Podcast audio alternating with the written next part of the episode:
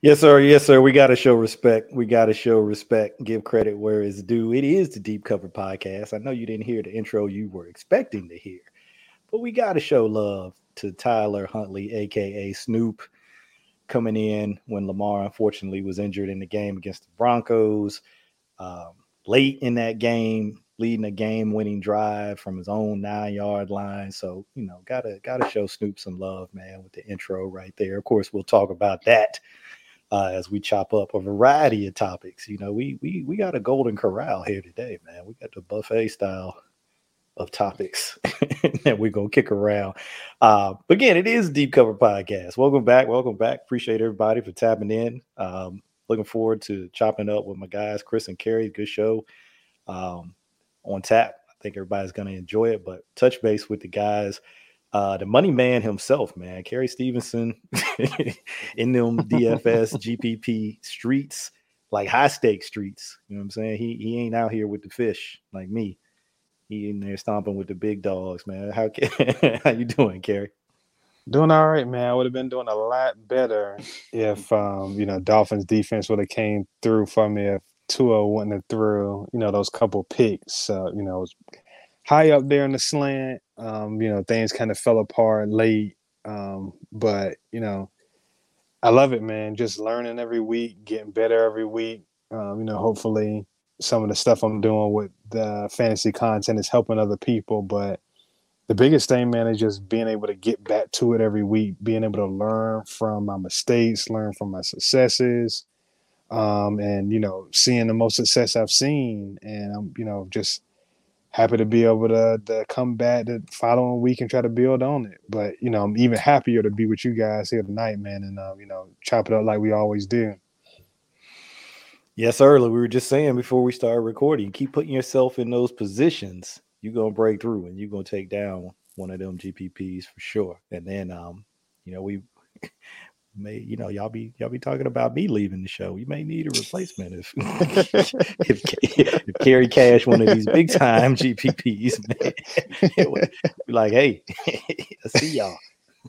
see y'all when I see y'all. this money ain't gonna spend itself.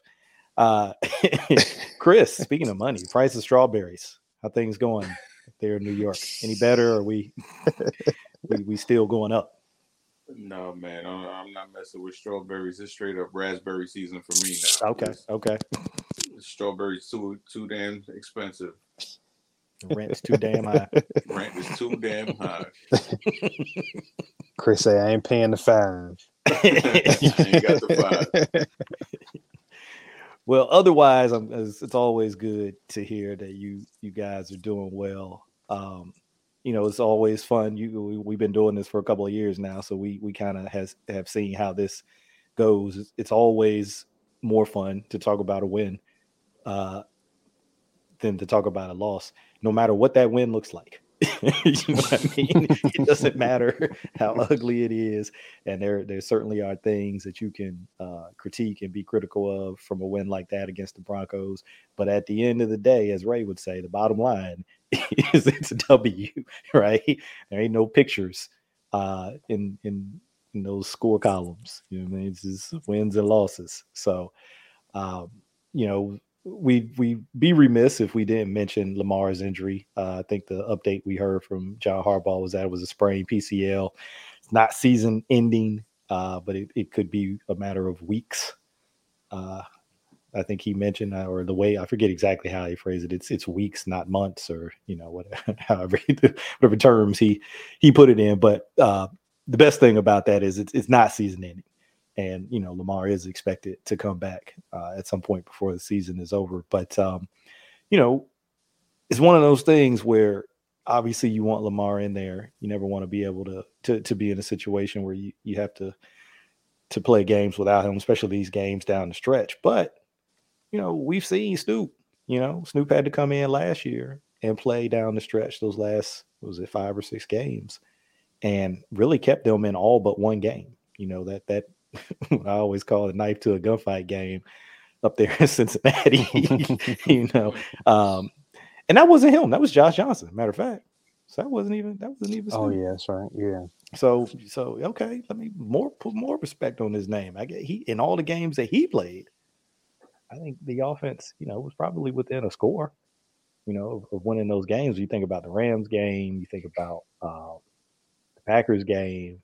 You, know, you think about the Steelers game to close out the season. Yeah, you can think about those games, and um, you know they were competitive in those games from an offensive standpoint. Uh, so I guess just to kind of kick that first topic around with you guys, uh, just as a way to to talk about the game, but also talk about you know um, Lamar's injury and Snoop coming in and having to go up to Pittsburgh this week and, and take on the Steelers. But we'll we'll we'll stay focused on the Broncos game. Um, I'll start with you, Kerry. Do you have any takeaways? Uh, Got to have a better vibe coming out of that game than we, we we certainly had coming out of the Jacksonville game. Yeah, um, big one for me is man, just you know, shout out to Snoop, man. Just you know, the the poise that he shows, um, the playmaking ability he shows. Um, you know, he just he has that feel of like uh, um, you know, just a floor general, point guard out there, you know, just out there distributing, making plays. Um, again, just poise, keep stuff on schedule. Like one thing about him, um, he's gonna hit the check down. He's gonna, um, you know, throw it with what timing and anticipation.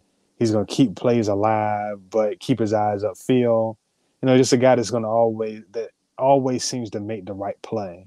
Um, so, you know, Ravens are very fortunate, man. Not a lot of people have a quarterback, um, you know, on their bench that they can bring off and, and, and trust to do those kind of things, man. So, definitely shout out to him for that.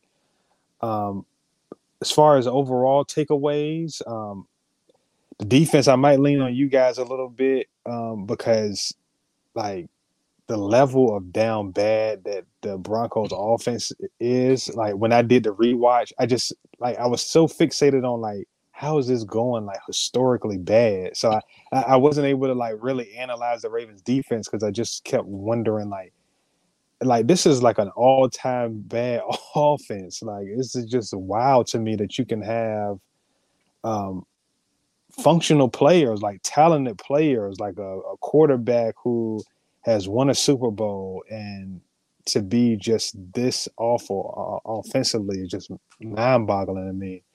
So I don't really have a lot offensively. I'm, I'm sorry, defensively.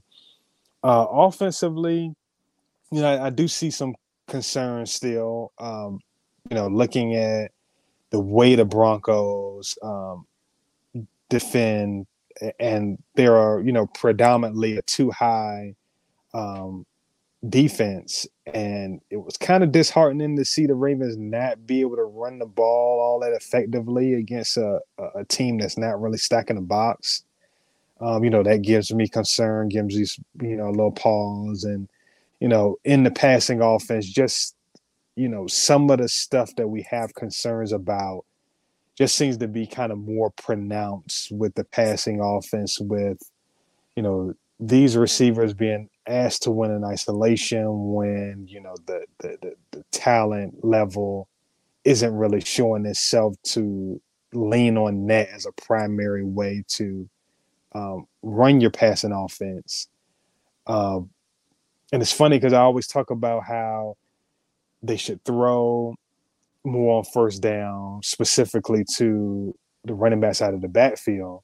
And like when you look at it, they throw a lot kind of on uh, on um, first down, but it's always from like condensed sets or it's like I said, these isolation situations where they're asking guys to win and it's not really coming to fruition and you know just some of the route combinations leave some things to be uh, desired. So you know that can that is concerning. You know i don't want to uh, you know turn this into a Giro bashing fest because you can clearly see he's trying. You can clearly see week to week adjustments that are made to the game plan um, you know, it's, it's some of those things, but you know, it's this, there's still some disconnect, still some things that I see that, um, you know, are concerning. But like you said, Mike, at the end of the day, the main thing is, a, you know, a win is a win is a win. Yeah, we'll take it. We'll definitely take it. I'll come to you, Chris, uh, just to get your thoughts. I, I I do have some thoughts on the on the Ravens defense and um, you know a little bit on the offense too. But want to hear you out first, Chris. What what are kind of your takeaways, the vibe you had coming out of that game? I mean, mine pretty much uh, lined up with basically what Kerry said. Uh, you know, the it, it's so difficult to to really assess the defense because of how bad the Broncos offense is. And, you know, like what Kerry said is is almost mind boggling. Like I remember when the when the uh, the schedule got released and then the Russell Wilson trade got announced, I was like, oh damn, that's a rough game.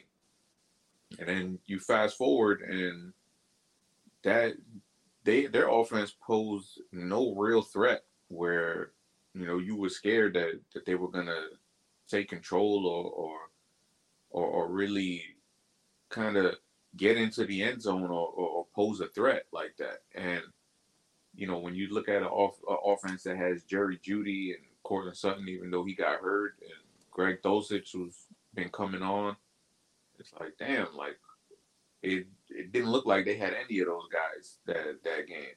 And yeah, I know they had some, you know, a few uh few like big gains, but it, like consistently when you look at an offense like that, you expect them to to really apply pressure to your defense, and the Ravens defense was able to just smother them and do what most defenses in the NFL have been doing to them. So uh, that on that side of it is is difficult to assess it, especially when you you have you know aspirations of, of your team going to the playoffs and facing offenses like the Bills and the Dolphins and the Chiefs. So, um, but we've seen the Ravens defense do it against the Bengals earlier this season. We've seen them do it against the Bills earlier this weekend, this um, this season, even though they lost. But I mean, they held the Bills defense, I mean, offense in check for the most part, you know, and they were close to holding the the um, the Dolphins in check if it wasn't for uh, you know that fourth quarter. But uh, you know, they they've shown in flashes that they could do it, and you know, hopefully when you add Marcus Williams, who should be back soon, um, that should you know solidify that back end even more than than it has been. So, um, just another game for them to build on, and uh, you know, hopefully be able to not have these kind of late game struggles uh, because we even saw it in this game where McManus was in position to kick a field goal. You know, I would like to see them just shut the door and not even get into field goal range, even though he missed it. But I would just like to see the, the Broncos offense not even be able to get into that position. And then on the offensive side, you know, unfortunately, you know, here we are again speaking about another Lamar injury. Um, and it's you know it, sucks, but uh, right now this is the reality of it. And you know, like Kerry said, you know, we thankful that we have a guy like like Snoop who can come in and he's not gonna light the world on fire. He's not gonna you know fill up the stat sheet and with you know 400 yards or anything like that. But this isn't a it, this isn't a, a, situation where you have a guy that's to, the offense is just going to sputter. You know, we see teams, we've played teams who have starters, like legit starters. When you look at the Panthers with Baker Mayfield, they traded for him. He was their legit starter. And I would take Snoop every day of the week over Baker Mayfield and and I could say that about probably a handful of teams right now, and who who have starters who I believe aren't as good as Snoop is. So the Ravens are incredibly lucky to have a dude like this, where you know they can they can still be competitive because you know they're going to go into Pittsburgh, and it's not like they're favorites, they're heavy favorites, but also it wouldn't surprise anybody if they win with Snoop at the helm, especially after what he did last season and you know the the way he was able to keep the Ravens in games last year and and not really be blown out or, or embarrassed. Um, other than you know what Mike said. Uh, with the, but that wasn't his game. That was the Josh Johnson game. So we chalk it up to Josh Johnson, unfortunately. Um, but uh, my main concern is is the run game right now because it just seems like they can't get get it going. And you know, I know Ronnie Stanley practiced in full today. He was full participant. Um, hopefully, he'll trend in, in the right direction and and he'll play because when we saw him inserted into the lineup, we saw the run game take off. Not even the run game, just the old line just take off. And we're we're seeing how how important he is. And you know, it, it's going to be so essential to get this run game going. I mean, even with Lamar, but now even more with Snoop because they're going to have to lean on this run game more than they would, you know, typically have to with Lamar. I mean, obviously he's an MVP quarterback, but um, it hasn't been pretty in, in the run game, and uh, they they have to figure it figure it out, and and you know, it this falls on on the O line. The O line has to figure it out and and be able to get some push against, you know, this Steelers defense. Who you know you could throw out rankings and all of that crap and records, because we know the Steelers are going to bring it. You know, they're, they're not just going to lay down.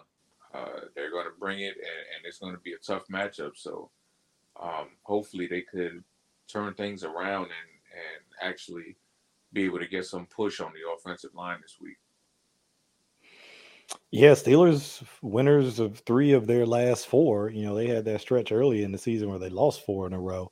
Um, and you know, we might have kind of been starting to wonder, is this going to be Mike Tomlin's first losing season? Well, next thing you know, like I said, win three out of their last four. They're now sitting at five and seven. Um, you know, still got got some tough tough games down the stretch. I mean, they play the Ravens twice.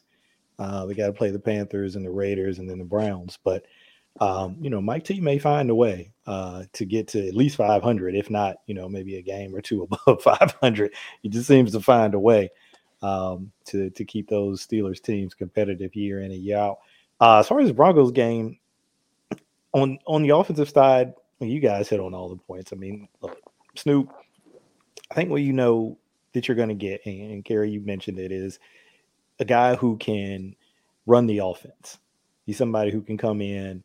Um, you know, is does that mean they're going to go down the field and, and and score touchdowns every play? No, but does that mean that you know um, the the things that you would hope to see uh, in terms of just somebody who can competently run the offense? You know, getting in and out of the huddle, getting plays called, getting guys, you know, in the right position. If you if you got to get guys lined up or calling motions or whatever, and then that's all just before the snap, right? And then there's all the post snap stuff uh, that they do in terms of you know some of the quarterback reads uh, read stuff they do, even in their run game where it might just be like a read action, like like Gary said, well, faux faux read, where it's not really a read, but it's just you know kind of eye candy to make the defense think maybe there is an opportunity for the quarterback to pull the ball, but it's really just like a core run play. Um, there's a lot of responsibility in that on the quarterback in this offense, and then all the passing game stuff. So he comes in and just manages all of that stuff competently, which I think is definitely not something to be taken for granted because there's a lot uh, in this offense, particularly in the run game, uh, that's on the quarterback's shoulders. So for him to just you know come off the sideline um, and you know, he talked about it after the game where he, you know, didn't get a ton of practice reps um, coming into this game, which is the norm throughout the regular season. Lamar is going to take the bulk of the reps in practice. Uh, so to come in against one of the better defenses in the league and you know do all of those things competently, and then at the very end when you got to have it, and they did not have. I was I, this I did not realize. I didn't realize the numbers, but they did not have very good field position the entire game um, they didn't have a drive that did not begin in their own part of the field. Like no drives started in in Denver territory. Everything was Baltimore territory, which the majority of drives start in your own territory because you're typically getting the ball, um, you know, off of a kick, you know, kickoff, punt, whatever. But like that last drive was on the nine, so I mean, he's essentially going the length of the field, and uh, you need a touchdown. You know, it's not just kick a field goal. So um, I give him a ton of credit for being able to do that. Yeah, the run game because I, I chart it weekly and I, I've slipped a little bit lately. I'm I've I'm not up to date as I should be on where they are uh, in terms of the current game. So I got to get up on that. But it is starting to concern me a little bit. And I think Chris's point about missing Ronnie is a really critical one too, because you know it just the stuff is just different when he's in the game. Like they're running the same concepts. Um, they might tweak them a little bit because there are things Ronnie can do that really the other guys can't do, uh, or certainly not able to do it at the level that Ronnie can do it at. But it just looks different when he's in there. Um, and you know things that I'm seeing in terms of little mistakes, you know, little small attention to detail kind of things that maybe aren't happening right now might lead to you know a play getting blown up or or not going for many yards.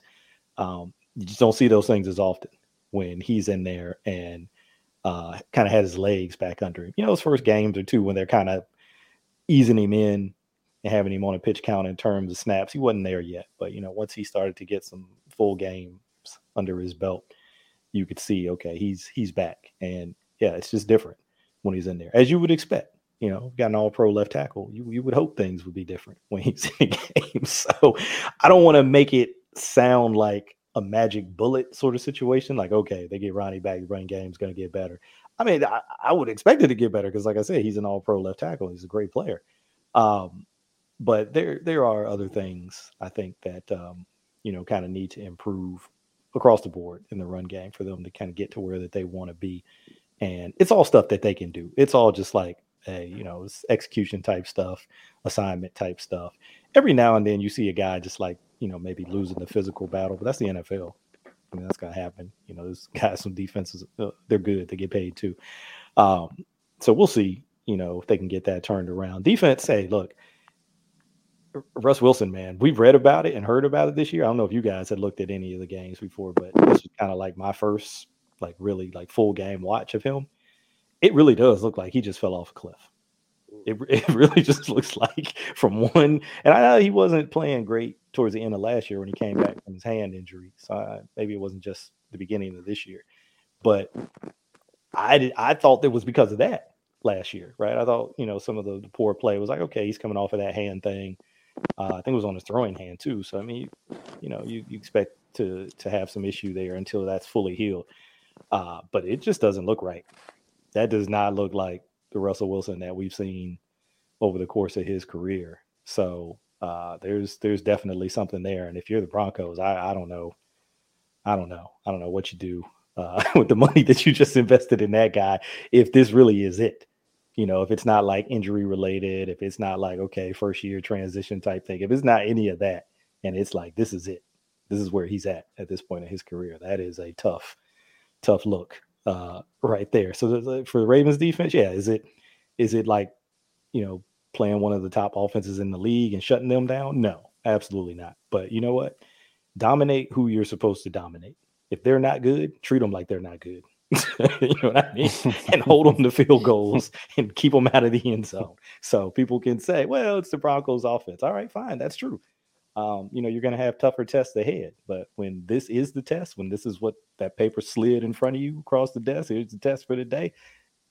If you're supposed to dominate that thing, dominate it. And for the most part, that's that's what they did in terms of keeping them out of the end zone all game and forcing them to kick field goals. And like you said, Chris, I was a little concerned about that that end of the game, you know, thing. They get those two chunk plays. You know, you really want to see that uh, to set themselves up for a potential game winning field goal. You, you certainly don't want to see a was it it was like a 17 yarder and a 14 yarder. I might or I might have the numbers flip, whatever. But it was like two big chunks. So you certainly don't want to see that uh, in that situation. But you mentioned some key players on the Ravens defense that can can help in those kinds of situations where you know a team's got to drop back and throw it because they don't have much time and they got to move the ball. Marcus Williams will be a huge help.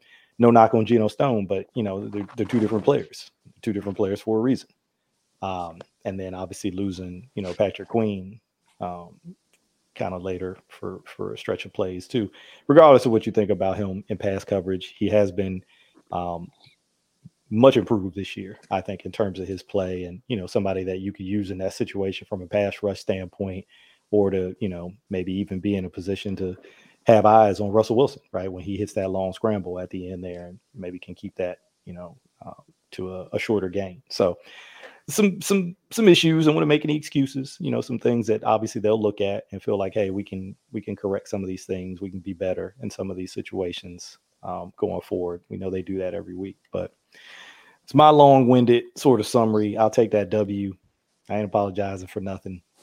care what For it, sure. What it, care what it looked like. I really don't. I really do not care what it looked like. I mean, there's stuff that can be talked about, and we talked about some of it, and people on Twitter have talked about other parts of it. Uh, that's all fair. It's all part of the record. But I, as Mike Tomlin said, we do not care. you know what I'm saying?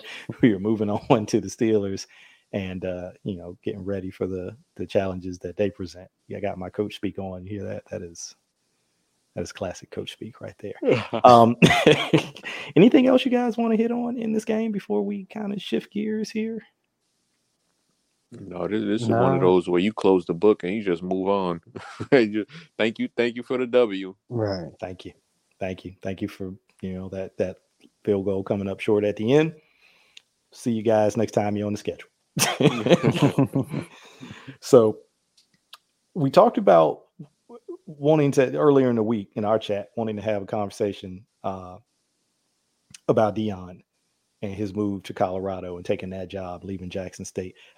I want to save that though, because I did. I, I, I want to. That maybe will kind of be the thing we spend some time on, and uh, probably end up closing out the show after that. So I want to squeeze this Willie Taggart thing in before we do that, because I don't think it's it's something you know it's going to take a whole lot of time. I'll try. I'll try. I shared like the long version with you guys. I try to only keep it to the short version here. But there was a report. Um, if you haven't heard it by now, I'm sure you have, with the way that a lot of the fan base feels about Greg Roman. Anytime I think I shared that, somebody shared that clip uh, from uh, NBA on TNT with uh, uh, Kenny racing to the Christmas tree and throwing Shaq into the throwing Shaq into the Christmas tree, and somebody was like, "That's that's uh, Ravens fans. Anytime Greg Roman is mentioned for a job or a new offensive coordinator is mentioned for the Ravens, they just toss, get your butt out of here. just toss him out of here. Um, so there's that report that Willie Taggart uh, was going to be uh, meeting with the Ravens. Uh, recently fired from Florida Atlantic. I think it was a report that he had met with um, Deion out in Colorado, and there was some thought that he might take that job. But I think he confirmed, uh, Coach Taggart confirmed himself um, that you know he he was not accepting a position on Deion's staff. So, um, or I, I don't know, I shouldn't phrase it that way because I don't know if he was offered. He he left there without a job on that staff. Let's just say it like that. Um, and then he met uh, with Michigan and then uh, reportedly meeting with the Ravens this week. We're recording this, is it Wednesday night? So I, I don't think the report mentioned a day or whatever where he was going to meet just this week. But you know, for those who don't know, Taggart has a connection to the Harbaugh family. Uh, played quarterback in college at Western Kentucky for John and Jim's dad, Jack Harbaugh, and then um, when he got into coaching after his playing days, he he coached at Western Kentucky under Jack and with Jim. At that point, Jim was was coaching, I think, too. Might have been his first year or second year, something like that, on his dad's staff. So started there and has moved around um, primarily on the offensive side of the ball before becoming a head coach at a couple different spots. Um, you know, UCF I think is the one where people might remember him the most for because that's kind of where the, the whole Gulf uh, Gulf Coast offense took uh, uh, took off and you know, they started putting some points up, you know, um, in that system. And people probably remember some of the players there, Quinton Flowers, Marlon Mack. Um, mm-hmm. you know, a couple, there's another name. I was just looking at this guy last night. I was like, oh man, I didn't realize he was on that team too. He was a receiver, but I'm blanking on his name now. Um, but you know, had have a couple guys who ended up, you know, getting into the NFL or maybe getting a cup of coffee and then going somewhere else. But you know, they had a good little run there, and that was kind of the the the the job and the situation that uh, sort of propelled him to some of these other jobs at like Oregon and Florida State and stuff like that. Um, so he's got that connection. But um, I'll start with you, Chris, because I know how you feel about Mr. Roman, despite uh, you know, I don't know if we do a video version of this so people can see your little avatar there, but Uh, it is not Chris Aguilera. I'll just tell you that. It is another person. This is a person who Chris, you know, probably doesn't doesn't feel real real confident in right now. That's that's the picture that I'm seeing. Um, how do you feel about this report, man? Like, you know, we talked about a little bit, and we don't really know what to make of it. It might not be anything other than literally a meeting, a conversation. But what, what, what do you think? Does it does it signal anything to you, or is it just hey, it's just one of these things that happen, you know, over the course of a season? Yeah, when I first saw it, I didn't know what to what to make of it, and I wanted to get you know you guys and your guys' thoughts on it when it first happened. I, I sent it right over to you guys once I saw it. And um because it is you know the timing is weird but also you know as fans like we typically do we could be reading way too much into it. And he's just going there to just you know visit an old friend for all we know.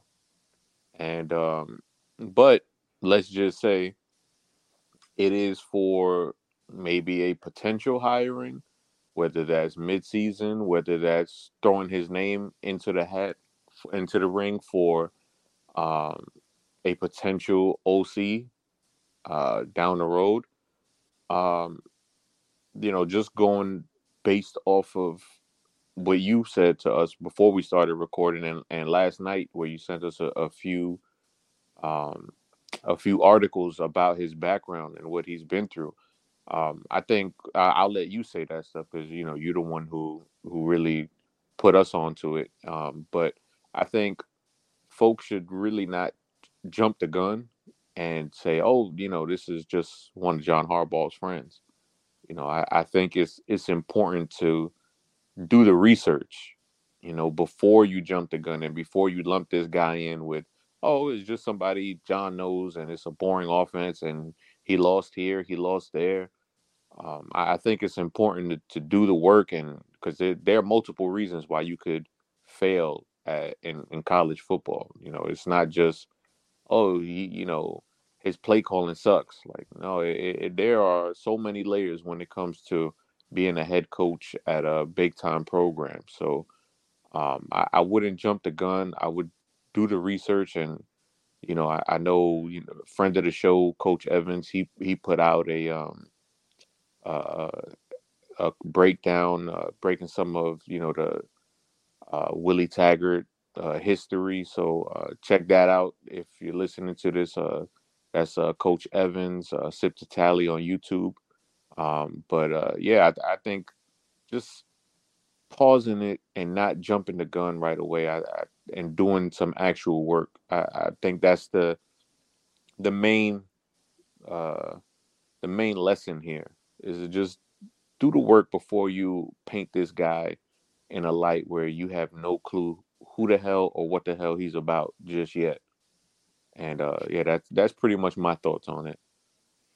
Yeah, there's a theme in there, isn't that right? Uh sort of similar to to when the three of us talked about Deion and how we will we'll probably mention it when we get ready to talk about him in a minute. This theme of multiple things can be true. You know what I mean? Taggart can be an FOH. He can be a friend of Harbaugh. Uh, he can also have had, you know, some losing seasons at his last couple of stops. I think I say UCF. I need to correct myself. That was USF, University of South Florida, uh, where he kind of had that good run there for um, for a while with that offense. Uh, so those things can be true. We can also be a good offensive coach.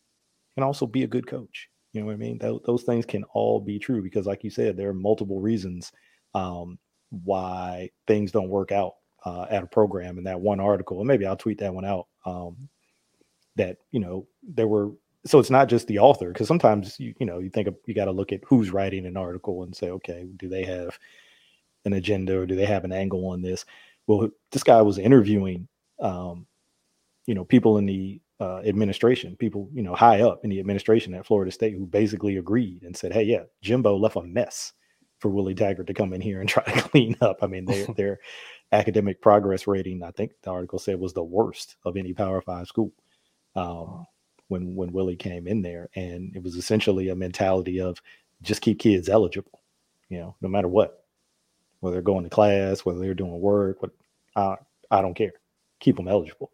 And then Willie comes in and was like, no, no, you're, you're going to class, you're going to study hall, you're you're doing all the things that a student athlete emphasis on student, is supposed to do while you're here. And so, you know, you can you can lose some talented players. Uh, you know, when when you're you're trying to kind of right that ship and kind of clean that program up in that way. And um, you know, it's a culture shift from nah, we're not just doing that anymore, right? Because I care about you as a young person, right? I don't know what your football future is, uh, but I know if you can leave here with an education and a network, you can go on and and you know be successful in in stuff beyond football. So I got a lot of respect for a guy who comes in and does that because it could have just been like, hey, let's just keep this thing rolling. You know what I mean? Florida State hadn't missed a bowl game and what was it, 38 years or something. Hey, let's just keep this thing rolling, man. Uh, but he didn't. So there's that article. You know, like I said, I might tweet that one out. But now, Kerry, let me get your thoughts on it because I, I'm interested in what you had to say. I think Chris made a really good point about the timing. That's the one that stands out the most to me. I mean, we could talk about the offense and talk about his record and all those other friend, you know, being a friend of the Harbaughs, but the timing of this, because this is it's not like it's a bye week. You know what I mean? You would think maybe when you had a little bit more time on your hands, this might be where you would bring a coach like that in when you're, you know, possibly having to prepare for life without your current OC because you don't know if he's going to take a job um, in college at Stanford. But to do it in the middle of a, a regular season week, a, a, rivalry game week, a division game week at that, um, you know, there's, there's there's something smelly about that to me. What, what do you think about the situation? yeah, definitely, and like that that piece of it makes me think that this is something that we really need to kind of um, look at and analyze because you know it could very well just be you know a guy coming in to visit and that's it. But that kind of stuff to me i think we normally find out more after the fact than beforehand. So when we find out stuff like this beforehand like somebody somewhere wants us to know it and and why. So you know that that that piques my interest and makes me think there's there's more to the story. Um, as far as Taggart um, as a coach, I'm kind of of two minds of this. There's one thought that hey, you know, here is another um, homeboy of Harbaugh that he's bringing in that you know his his thoughts kind of align as far as how he wants to do um, things and and you can kind of see the fit um kind of comparing his offense to what you feel like Harbaugh wants to see, what Roman has done, those kind of things. You also see some differences, some things that that may be welcome changes um, to kind of what's going on with the offense right now.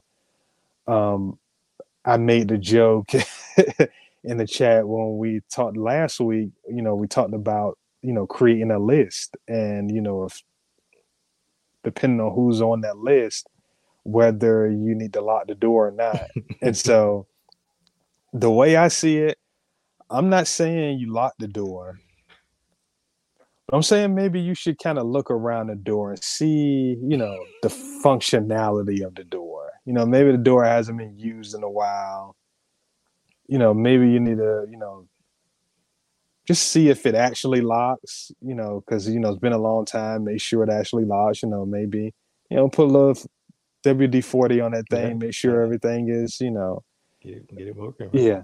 Uh, you know, maybe, because uh, maybe you got to lock some other doors. Lock a once you lock, lock some other doors around the facility. Leave one open. Yeah. Leave one that don't nobody know about. Like John don't know about that door. Okay. Leave that one open. Lock all the rest of them. But say, hey, has coach ever been through? Nah, man. I don't, he ever come around this part of the building. I don't think he even know this door here. Okay, leave that one open. and then if he can find his way through that door with Willie, they come there together. Well, okay, maybe we can listen to what's going on. But if they can't find their way to that door, then I think you're right. Like, you know, yeah. that's that's probably a confirmation that we need to keep looking. Yeah. Because while I see some things with Taggart that would be welcoming, um, you know, that would be different, I also can't help but to see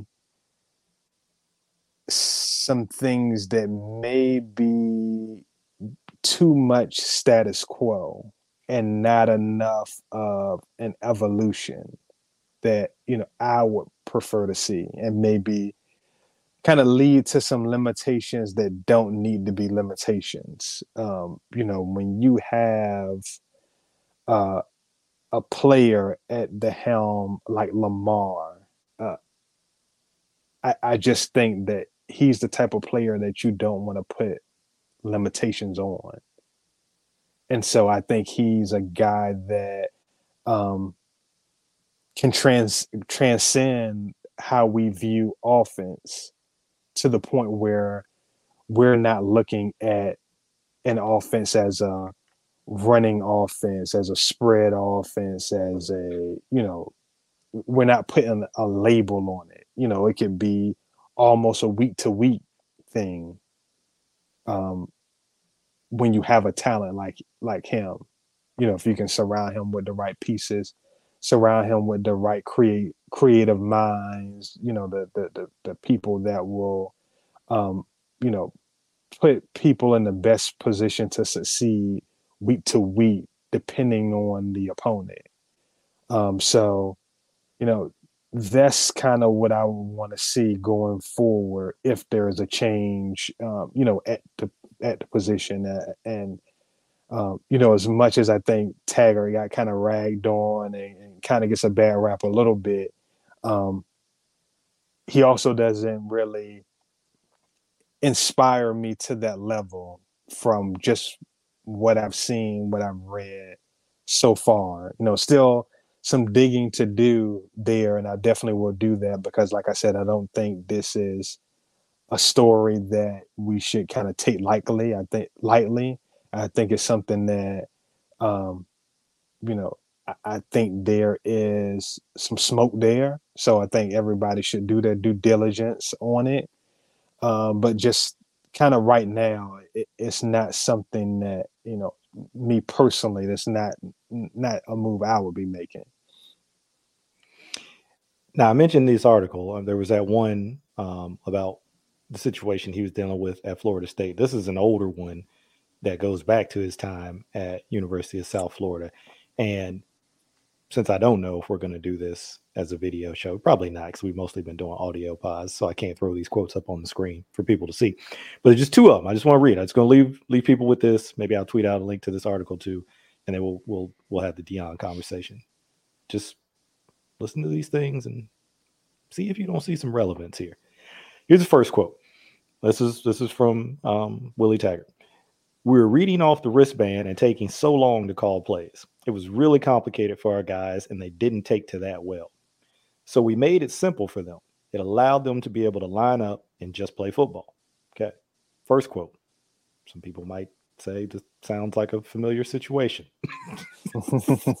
Perhaps. Uh, here's here's the next one. Stay with me. This one's a little bit longer, but uh, I'll try to get through it quickly. Uh, again, from Taggart were spread out instead of being packed in there.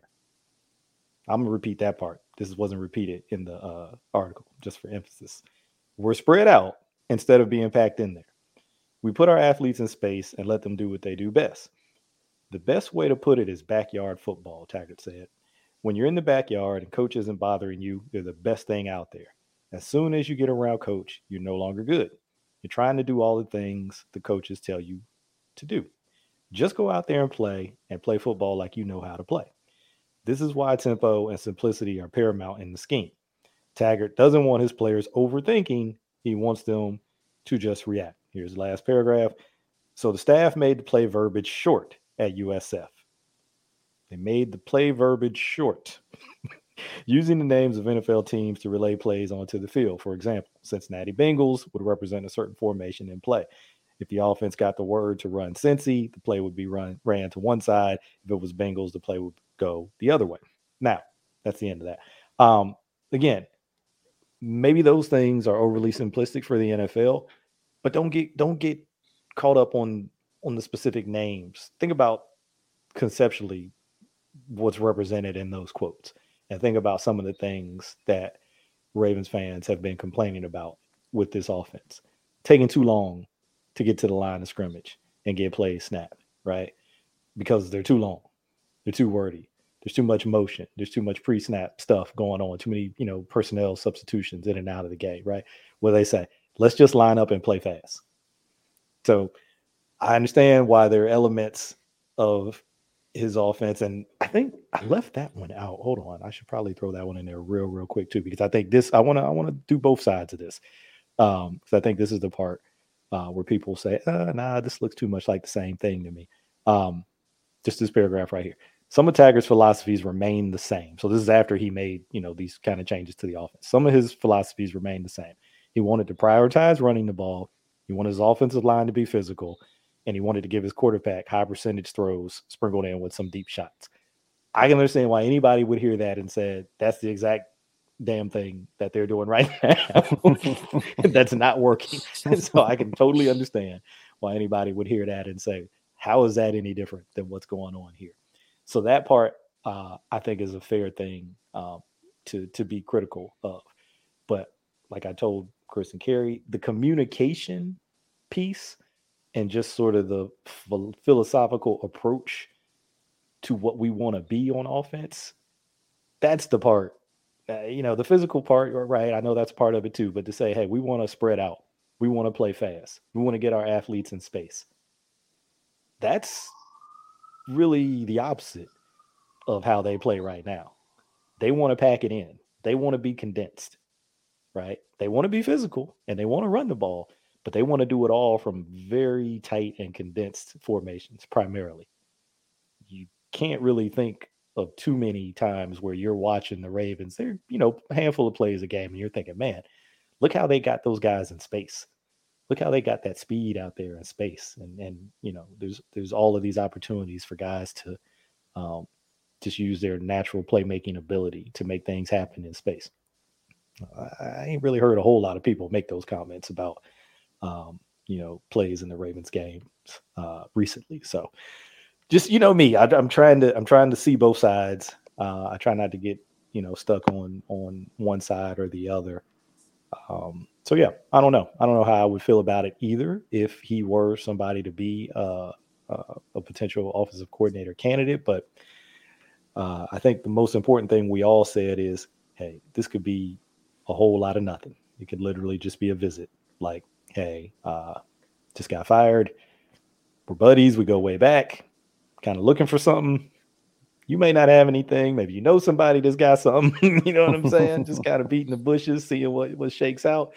Could just be one of those deals. So, um, you know, I could have read all those articles for nothing. But anyway, it's never for nothing. you always learn something. Anytime you uh, you read, you you learn something. All right, Coach Prime. get into this one because I think this is one that, as the story unfolded, and we talked about it in our chat, there's a lot of layers, a lot of layers going on here. Um, so I think everybody knows by now that Deion has accepted the head coaching job in Colorado.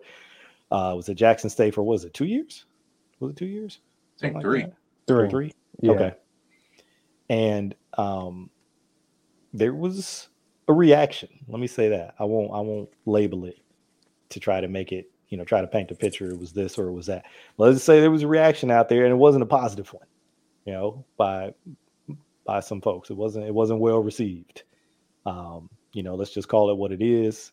There's certain, you know, feeling among some folks out there that he sold out, that he was a fraud, that he came to Jackson and talked about a whole bunch of things and then left when he had an opportunity to go to a Power Five school. You know, we, have seen people talk about, I had a calling, he had a calling from God, but now you're gone. Said it was bigger than football, but now you're gone.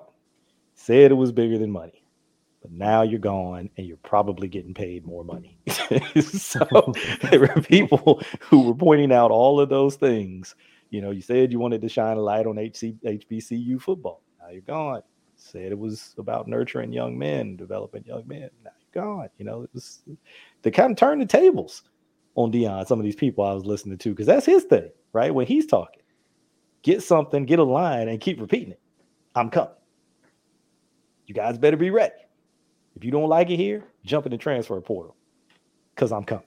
it's Deion's thing, right? Get the little hook line and just keep using it. They done flipped it on him and started, but now he's gone. he's not coming. He's gone. they flipped it on him. Anyway, uh, that that literally just popped into my head. I was like, man, how ironic is that? He's talking about I'm coming. State talking about he gone. anyway, uh, Gary, I'll start with you first on this one. There's a lot of layers to this. Can all of these things be true?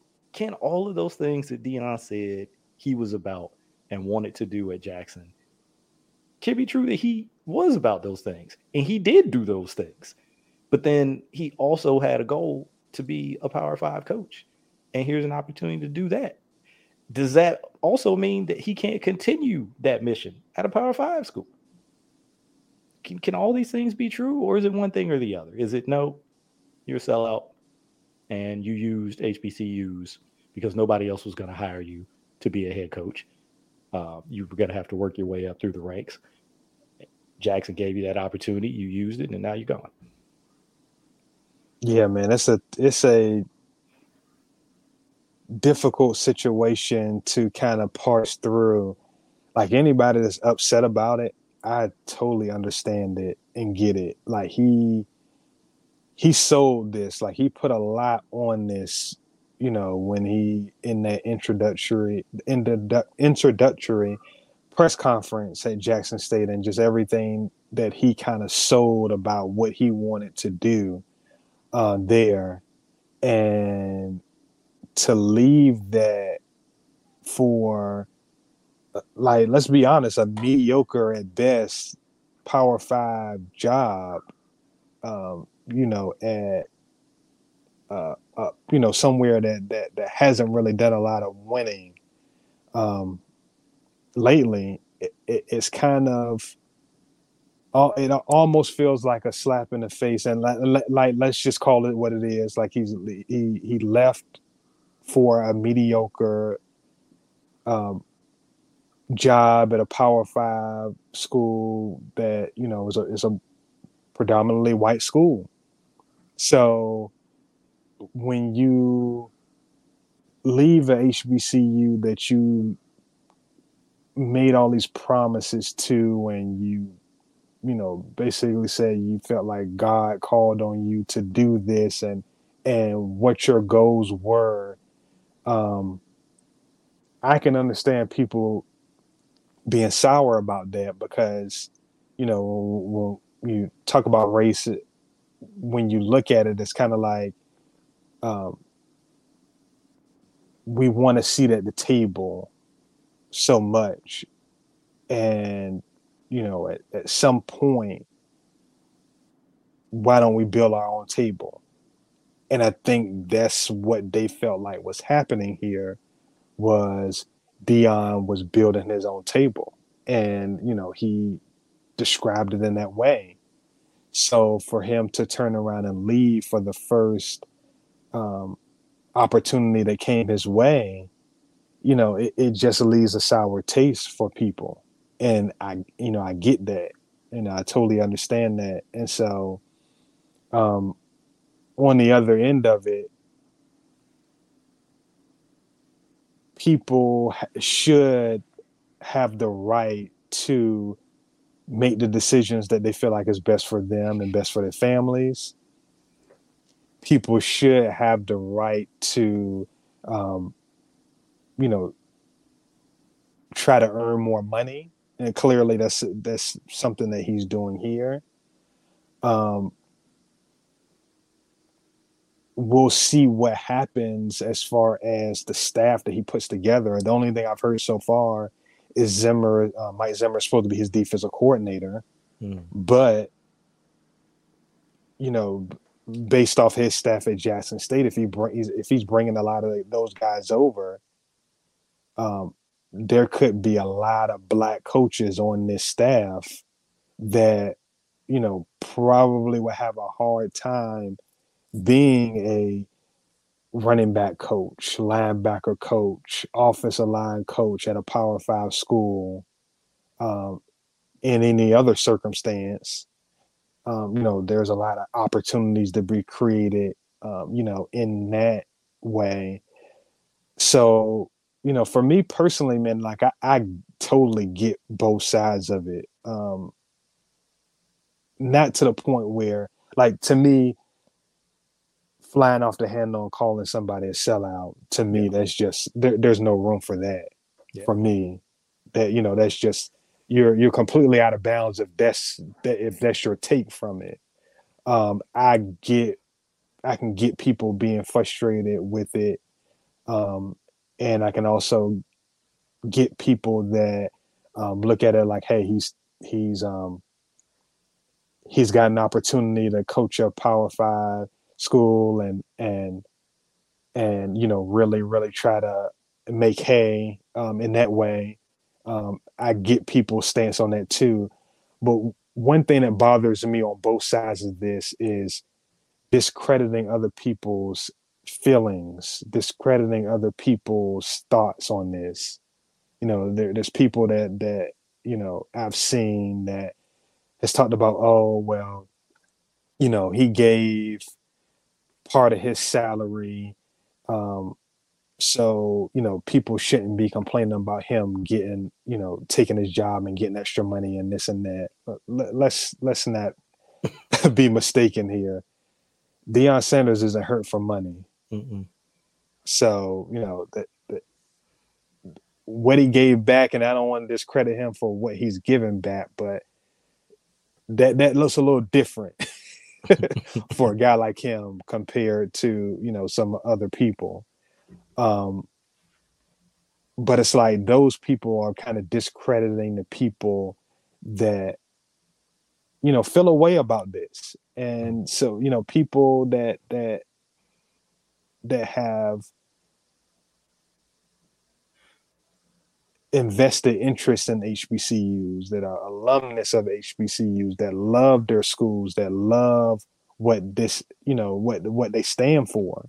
They thought that Deion was going to be a, a, part of, uh, you know, shining a light on these schools. They thought he was going to be a, a you know, a, a, a vehicle for change and so to see that end, no matter how it ended, you know, it's, it's disappointing. So Yeah. people have a right to be upset about that. So you know, don't don't people shouldn't be out here discrediting people for feeling that way, and and vice versa. Um, you know, my, my only issue with this whole thing, for the most part, is the whole sellout thing. You know, Yeah. I just think that's completely out of bounds. But again, like I, I, totally understand people's thought process uh, as far as being in it, in it. You know, when I saw it, I was kind of you know disappointed in it in it too, from that sense, because you know at, at the end of the day, it's like you know I, I, I thought that he was you know creating something that where we, he wasn't um, you know looking for acceptance. And you know that ended up being not the case in a sense. But you know hats off to him. Um, you know hopefully things go well there for him. Hopefully he continues to to do things in the community do things for hbcus as much as he can. And hopefully the the time period that he was there um, at Jackson State um, helps them going forward.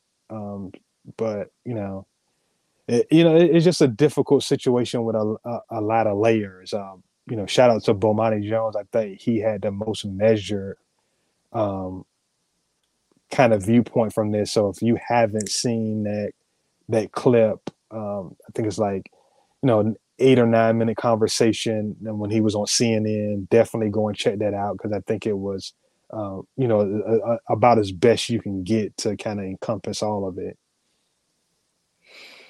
Yeah, I I think that point about how we characterize some of the things that we want to express in this conversation that's that's the part that I struggle with. Not the fact that you can't express those things. Like you said, people are going to feel disappointed. I would totally understand. Uh, I did go to an HBCU. Uh, and so hey, look, when he when I found out that he was going and I saw that introductory press conference and you know all of those things that he said he was going to do and then he did them. you know what I mean? he did shine a light on HBCUs. He did develop Jackson State into a winning program. Um, you know, he did affect change. Um, so he did all the things I think that he said he was going to do. Um, but I understand the disappointment of people attaching to that. And you know, obviously he didn't come out and put a time frame on it in his in his, in his you know when he took the job at, at Jackson State. But I think there was an implication in those comments that this is going to be for longer than three years. Now, whether that should have been, whether people should have read that into it, whether people should have interpreted it, and that was on them and not on him, hey, that's fair too. Yeah. Deion never came out and said I was going to be here for 20 years. you know what I'm saying? So uh, he did the things. So that that's that's kind of where I, I guess I'm straddling the fence in a way where I'm like, well, hey, yeah, he he set the bar high and he he says some very lofty things and he says some things that made you think that he was going to be here for the long term. He said, you know, you got a calling from God to come here. He said, well, yeah, he called me and tell me how long to stay. So, you know, um, so Chris, let me let me get your thoughts on it because uh, I think, um, you know, like I said, the, the the way that people are characterizing it is is maybe where I struggle a little bit. Not that they can't express their disappointment, but to say things like Kerry mentioned, where people say, you know, they're calling him a sellout, or people saying he he pimped and prostituted HBCUs to get himself a, a job at a PWI. I mean, do we got to say he pimped and prostituted? I mean, maybe that's just me. Like, hey, man, call it what you want. Somebody uh, in my family, when we were having this conversation, he's like, "Well, if you don't like pimp and prostituted, call it whatever you want." But that's what he did. and so I was like, "Okay, he this this yeah, this is my uncle's. He he he only sees this one way, and it's not uh, uh, putting Prime in a very positive light. But what, what are your thoughts on this, Chris? Uh, so it's the, a lot of the problems that Kerry has with it is, you know, the same problems I have with it as far as like going to the extreme. And, and I, I think that's a, a common theme within our discussions is we're not really um, the type of folks who like to go to the extreme with things like be on one extreme side of, of, of the spectrum compared to the other side and and that's what what we see so much in society is we see so many extremes where people have to take a hard stance either one way or the other.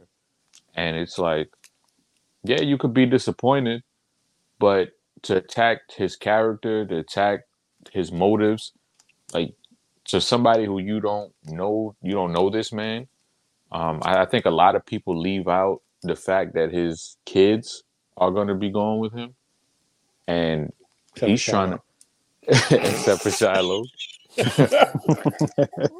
but um, you know, he, I, I'm, I'm sure that weighed into his decision too, and angling a way to, you know, for the the best track for his his son or sons to get uh to get to that the next level that they want to get to. You know, I'm I'm sure that had a huge factor. And you know, if your children want to be in a certain spot and you can help them help get them there and also be a integral part of that as far as being their coach. You know we we know so many so many of these these young kids they get you know they we see it with uh DJ uh uh Uiagalelei, the Clemson kid you know five star guy. And it just does not seem like the right fit at Clemson, and he entered the transfer portal. You know, when if you can control your your kid's career, college career, and be able to put them in the best position to to succeed, and if you think going to a Power Five school is a step in that direction, I think most parents would do that for their children. You know, not saying that that's the whole decision, but I do think that's a big factor when you put when you uh, put the the fact that his kid is going to be going to Colorado as well and seemingly going to be the starter there too. Um, and, and I just think telling folks what is in their best interest when you don't know all the factors that go into their lives, I think that's that's where folks mess up. You know, just because Deion has been in the you know limelight for you know, 30 plus years, it doesn't mean you get to control what he does in his life or or the decisions that he makes. You know, if if he feels like it's time to move on and and time to, you know, take that next step and for his career and you know his son's career, it, who who are we, the public, to tell him you're wrong for doing that? You know, it, it's his life. It's the, the life of his children. You know, it, there are there are many decisions that people make, and we don't know all of the reasons that go into them. So to act like you do know, and oh, it's just a money grab. Oh, it's just this. It's just that. It's like no, you're you're projecting. You think that's what it is, but you don't know for sure. You know, you don't know what's going on behind closed doors, and and I think that's an important thing. And you know, we, before we started recording, we were speaking about that. How sometimes the human element is just lost when we speak about athletes or you know public figures in general. You know, this, this is not just a, a, a game, a simulation where you know there's no feelings, there's no emotions. There's, you know, there, there's so many factors that that lead to these decisions. It's you know, Deion Sanders, yeah, he's a multimillionaire. You know, been famous for years, but just how it takes us, you know, we have to look at so many angles if we want to change careers, you know, if we want to move to a different location. There's so many factors in that. And you know, it's the same with those people who are athletes and who are stars. Like they have to think about these things too. They have to think about themselves, their career, their goals, their family. You know, and to make it seem like no, like they have to worry about this or worry about that to me that's just that that's not fair to put on somebody. It's, it's not fair to put your expectations on to those people and set them set your goals as their goals you know? No matter what you you think they should be doing. And uh I, I just think that you know the having an opinion on it that's fine but to go as far as like calling him a sellout and all of that stuff like that to me that's just wrong I agree. And I guess the last point I would make, and I'll I'll throw it back out after I say this. You guys want to say anything else on it? Um, is as much as he is a public figure, and like you mentioned, because of um, who he's been since, I mean, probably since high school, really, but certainly since college at Florida State, and then into the NFL, because of who he's been and and you know what his personality is, he has been in the limelight and he has been the center of a lot of attention, right? And when you put yourself out there like that, then you are going to share a lot of yourself uh, with the public, but you don't have to give them everything. They're not entitled to everything. You know what I mean? Uh, he doesn't have to. He doesn't owe anybody an explanation for why he did this. I think that's the thing that a lot of people have a hard time with is they they need to know why, right? He needs to tell us why. No, he doesn't. he doesn't have to tell you why. He doesn't owe you that, right? The only people that he needs to have those kinds of conversations with are his family.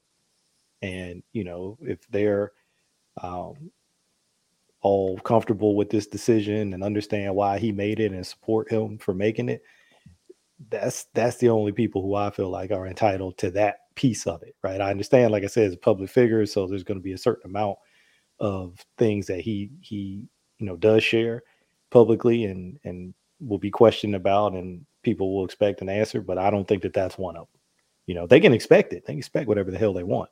Mm. but i don't think that he owes them an answer about why he did this right? And they can certainly turn back and and and point back to the things that he said when he took the job and then at, at jackson and say okay fine. Show me where i didn't do those things. Point to one of those things that i didn't do and you know, another point I think you made, Chris, that was important is we don't know the whole story. There's other things at play here, probably a variety of things that we don't know. I've heard, you know, some stuff from some family members down around that area about some things that happened um, on and around campus during his time there. Uh, and they said, hey, you know, there's there's there's some other pieces of this that don't get talked about as much um, that you know are ugly in some ways. You know, not the kind of things that you would um, expect to see anywhere. Um, but let alone you know there where you're like, hey, this guy you know took this job and you know for, for all of these reasons, and then you know people stealing from him. So, you know, I'm saying there's stuff like that. There's all kind of stuff going. People breaking into you know, breaking in and stealing stuff. There's all kind of crazy stuff going on. So you just don't know all the different elements and all the different parts of the story um, that drove this decision for him. And like I said, I don't, I don't know that we're owed that. You know what I mean? We can want it, we can expect it. I don't think that we're owed that. So, and I think I think another uh, factor in this too is how he's leaving the program.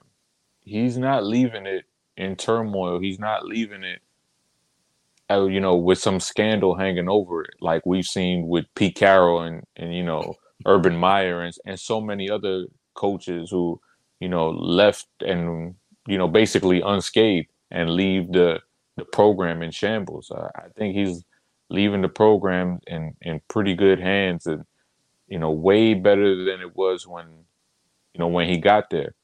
And if he was leaving it like, if there were all of these scandals that were coming out and he was like, all right, I'm out, I'm going to Colorado. Peace. Good luck cleaning this up. You know, I think that's a whole different case. But um, to leave on a high note like he did, I, I think I think that's important to factor into this too. Here's one other question I did want to ask you both. Um, just occurred to me.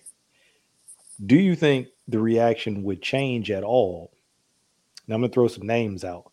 Not that these coaches are any are in any jeopardy of losing their jobs, but just for the sake of this conversation, do you think the reaction would be the same if he was leaving Jackson State to go to Alabama, to go to Georgia, to go to Ohio State, to go to Clemson? I mean, just think of any of these big prime time programs.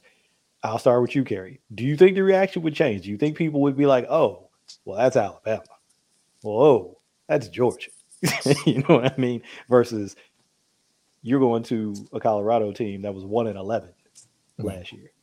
Do you think it changes the reaction at all? Do you, I guess I, what I'm asking is, is it because of where he's going that maybe the reaction is the negative part of the reaction is as strong as it is? Oh, yeah. I think without a doubt. Um, you know, when you look at when you really look at this, part of his kind of sell selling to um, Jackson State when he when he was introduced there is, you know, we don't have to go to these places in order to make our mark. And you know th- that's part of the reason why people are, are, are sour is but you know because of comments like that. But i think that if it would have been in alabama people would have said oh well that's alabama. We get it. you yeah. can't turn that down. We understand. But colorado? That's that's a little bit of a different different story. So it's kind of like, you know, you you say you don't have to go to these places to to make a mark, and then you just as soon as one comes available, like you're you're just gone to, make you know, yeah, to make a mark. so you know that, that, that I think that's one of the things that kind of leaves a sour taste for people. But I tell you one thing, he ain't Elway you better win. Yeah. and yeah. you better win quick, or you know, all that, that Coach Prime stuff and that that that excitement. You know, everybody's pumped up now on the social media and this and that. You know, you didn't play for the Broncos. They're not giving they're not giving you no pass out there. So whatever recruits you can pull, whatever you know, transfer portal and all that stuff, you better make it happen. Because if you don't, you know, you're not dealing with you're not dealing with the same level of support, the same level of unconditional love, none of that. So not at all. And uh for obvious reasons that we all understand.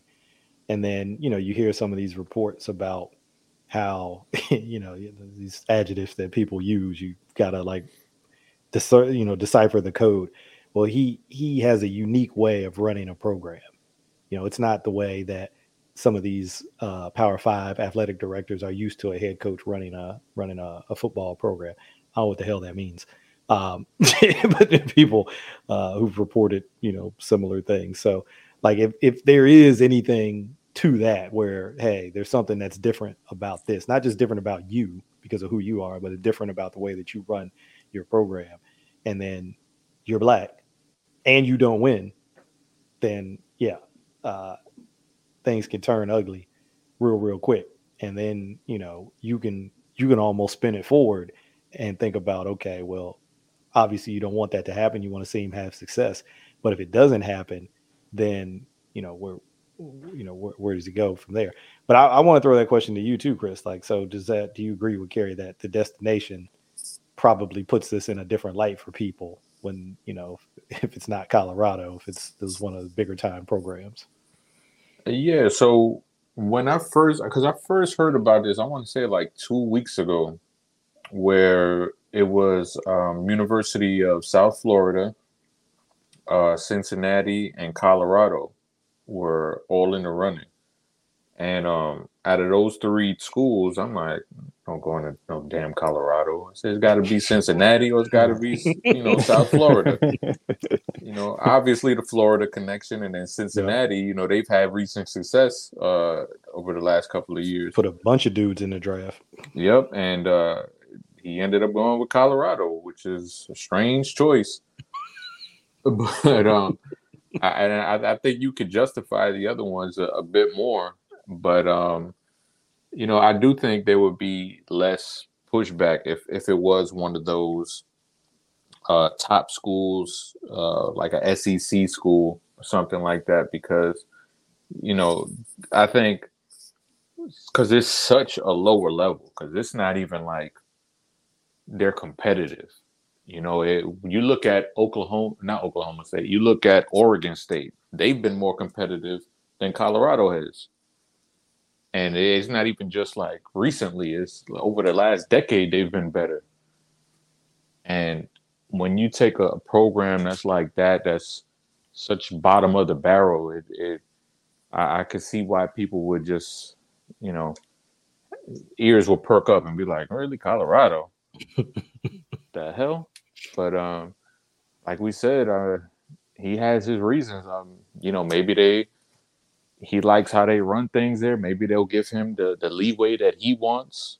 Um, you were talking about it uh, just right now, Mike, where you said, you know, he likes to run things his way, and uh, I remember him saying, where he would say, see coaches sleeping in the office and not seeing their family. He was like, that's not going to be the way I run my stuff. Mm. You know, maybe at Colorado, they're like, you know, hey, whatever you want to do, we're down with that. You know, you you run the show, and maybe the other places didn't want to give him that leeway. Um, all of that is speculative, but you know, it has to be something if he's going to damn Colorado. but you know what I think it is?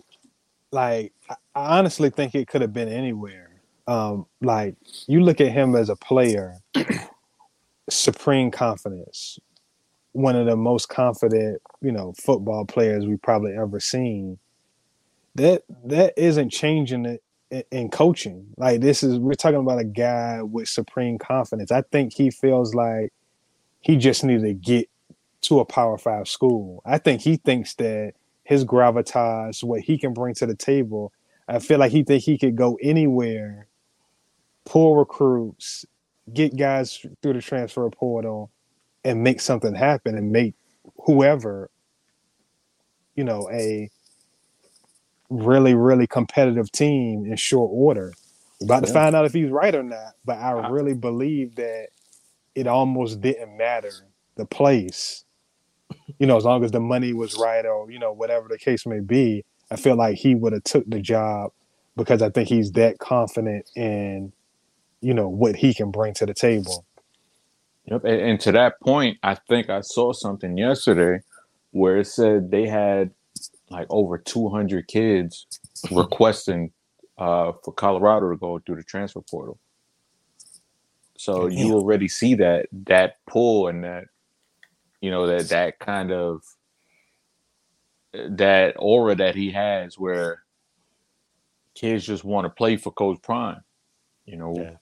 and that's not even speaking about recruits. I mean, look at what he did. He was able to flip a five star from FSU to go to Jackson State. Yeah. You know, and I'm pretty sure he's going to get his hands on a few more guys that that'll be able to flip and you know get the uh, a Florida pipeline going all the way to Colorado somehow. You know, so it's it's it's going to be amazing to watch watch it develop. Um, I, I wish him nothing but success. I hope it doesn't crash and burn because uh, I, I would like to see him succeed and and uh, you know really take it to to another level and and just do it his way. You know, not not be one of these cookie cutter coaches that that, that we constantly see. Because I, I know we talk about black quarterbacks a lot, but I mean, you know, these black coaches, you know, they they have to put on a mask when they you know they go sit with these owners to interview, and when they talk to the media, and uh, you know, we don't we don't see that with Prime. So I'm I'm hoping he can, you know, do it his way and and really become this the winner that he was, you know, at, at the HBCU, and bring that to the, you know, a, a, a broader audience as far as the the uh, Power Five is concerned. That's really what I'm hoping for too. That he just has success with it because we know how much football. It may be true in other sports too, but football in particular, how much people believe in in blueprints and in copying.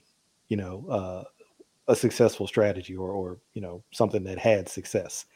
So if he's able to come out of the HBCU environment, come to a Power Five school and win and have success, to me, I feel like there'd be other teams that would say, well, look, maybe we need to be looking at some of these other HBCU coaches. I mean, now people could say, well, that's Deion, right? How come they haven't been doing there? There have been HBCU coaches who won before and ain't nobody pulled them up out. You know, I think I think that's what I heard is that Deion is the first HBCU coach to get one of these Power Five jobs. I think that's I read that correctly. So Man. maybe it is about him. Maybe it's about the personality because there certainly have been other successful uh, coaches at the HBCU level who haven't gotten those opportunities.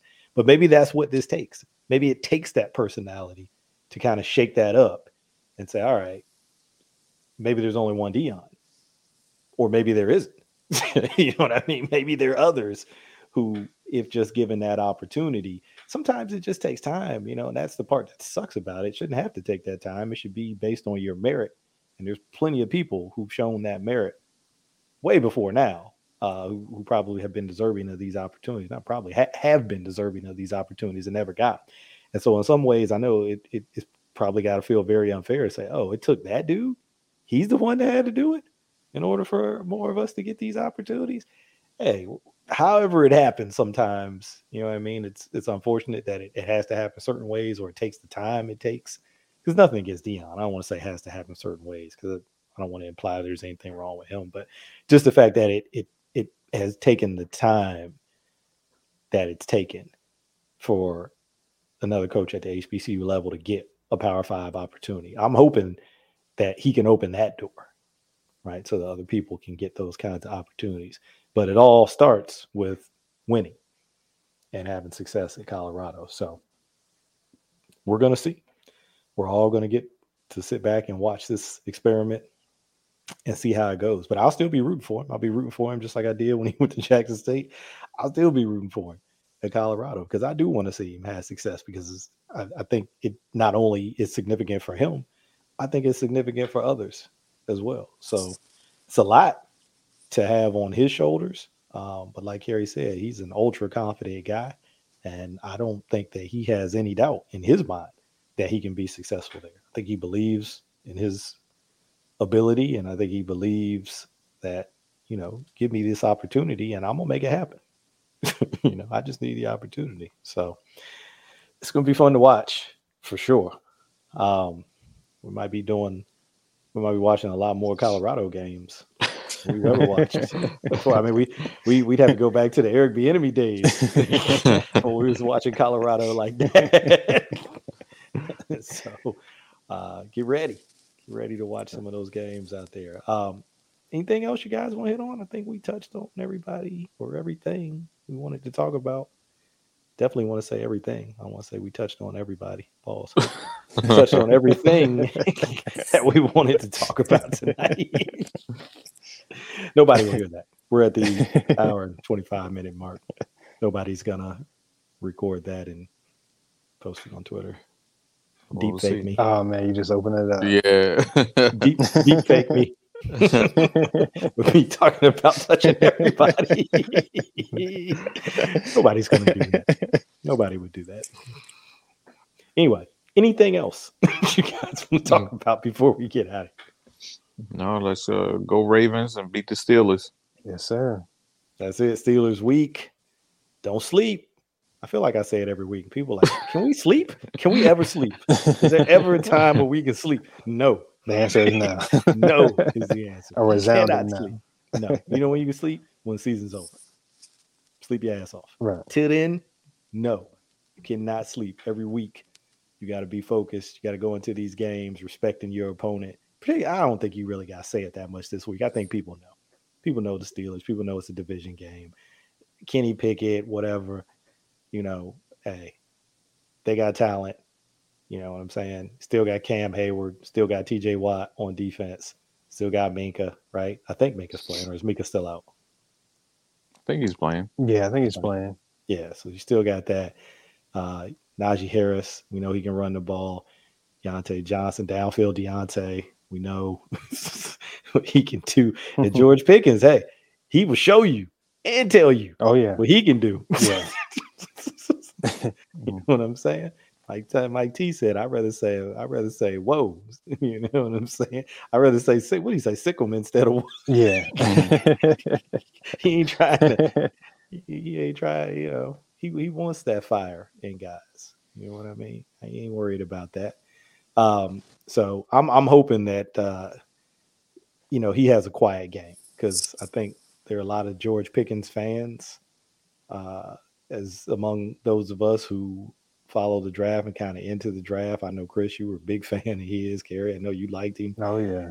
Um, Oh, he's going for 300 yards. Oof. You know what? I'm still, I'm, st- I'm still putting my chip on my boy, Miles Boykin. Miles Boykin revenge game. Here it Who knows? It- hey, wasn't it last year or the year before where Chris Wormley went off? Yeah, Wormley boy, he had three sacks. Yeah. Yeah, three sacks in, in in that game. I don't remember. Yeah, I don't. Was it, that was it 2021? I think it was 2021. Um, Mike T be in there giving them that Michael Irvin um, for the game. Nobody believes in you. What are you prepared to do about it? They You know he traded you in the division. you know he does because he's already got all the built-in one-liners. We see that every week. Every time he get in front of a microphone, right. He got Always one-liner. ready. So imagine being in the meeting room. You Mm. probably just firing them at you, just one after another. you know what I'm saying? That's how they felt about you. Like you said, they ain't think you could play. They traded you in the division. They ain't scared of you. They're like, please, please play him against us. And what he do? Three sacks.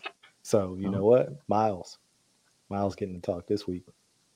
They talking about best thing you do is cover kicks. you can't catch. you can't run a route. you know what I'm saying? You need to go over there and light them boys up. You see that dude opposite Marlon Humphrey? Don't mess with him. He legit. You see that mm-hmm. other dude over there wearing that 24? Go fire his ass up. Mm-hmm. Barbecue chicken alert. Hey, mm-hmm. week 14, sprinkle me play. Miles Boy- Miles I don't even know if Miles has been playing. He might not have any offensive snaps. I have no idea. Yeah, he Uh, doesn't play, but he, he'll be playing this week. Gunnar Olszewski, you're going to have to move to the side for a minute. Step aside, step aside, my brother. this is my week.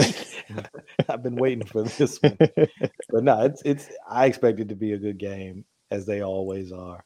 And uh, you know, it's, it's, it's a big challenge, big challenge for Snoop and the offense to go up there and uh, to be able to do enough. You know what I mean? I again, I, I don't know that you gotta.